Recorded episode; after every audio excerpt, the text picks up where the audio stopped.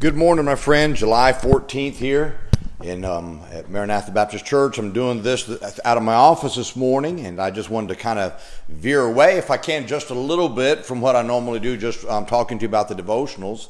I want to talk to you about something I found this morning in the Scripture I think that'd be very helpful to everybody. Um, in in when we when you read into the Scriptures in Mark Mark chapter um, seven and verse two. I'll start out verse one. It says, "Then came together unto him the Pharisees and certain of the scribes which came from Jerusalem. And when they saw some of his disciples eat bread with defiled, that is to say, with unwashen hands, they found fault." I want to talk to you about fault finding. Um, it's very easy if in life to be able to find the fault of somebody else. I've always found in the ministry, you can always find fault with something if you're looking for it.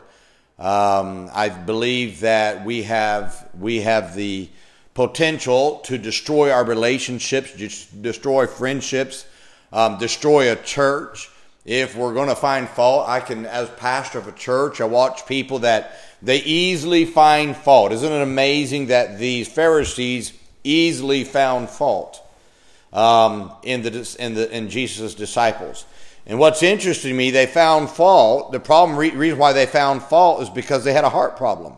When you drop down to verse six, it says, "He answered and said to them, Well, hath these eyes prophesied of you hypocrites, as it is written." Notice this phrase, "This people honoreth me with their lips." Here it is. "But their heart is far from me." The reason why they found fault was because they had a heart problem um, of their own. So instead of dealing with their own heart problem, they were quickly trying to find fault with someone else.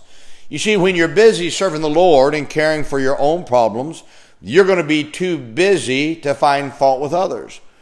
It's always interesting to me that how, how people can find the fault with everyone else, but they can't even see their own problems. People come into my office for counseling, and they, they, they're having problems maybe with their spouse or with another person in the church, and they're upset and they're angry and they're pointing the fault of everyone else. And it's always interesting to me that it's the same people who are always finding fault with everybody, yet they can never see their own problems. My friend, you're always going to be able to find fault if you want to.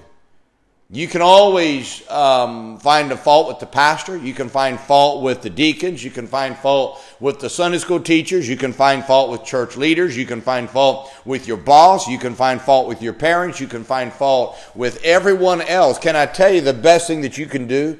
Stop trying to find fault. Look at your own heart and correct your problems.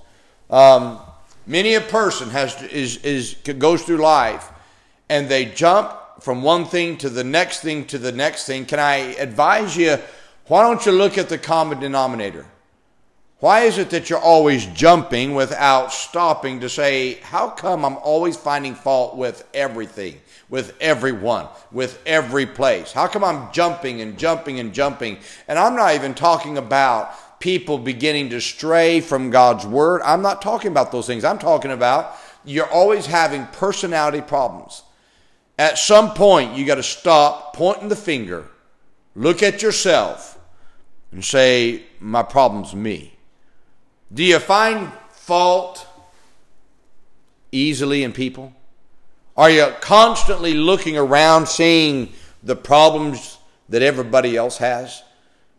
Are you the one that always says, well, my husband, my wife, or I, I know I'm not perfect, but stop the stop the um, stop the conjunction there, and just stop when you say, I, I know I have problems, and st- don't worry about the others. You can fix the other problem by fixing yourself. Your problem is not everyone else. Your problem is you.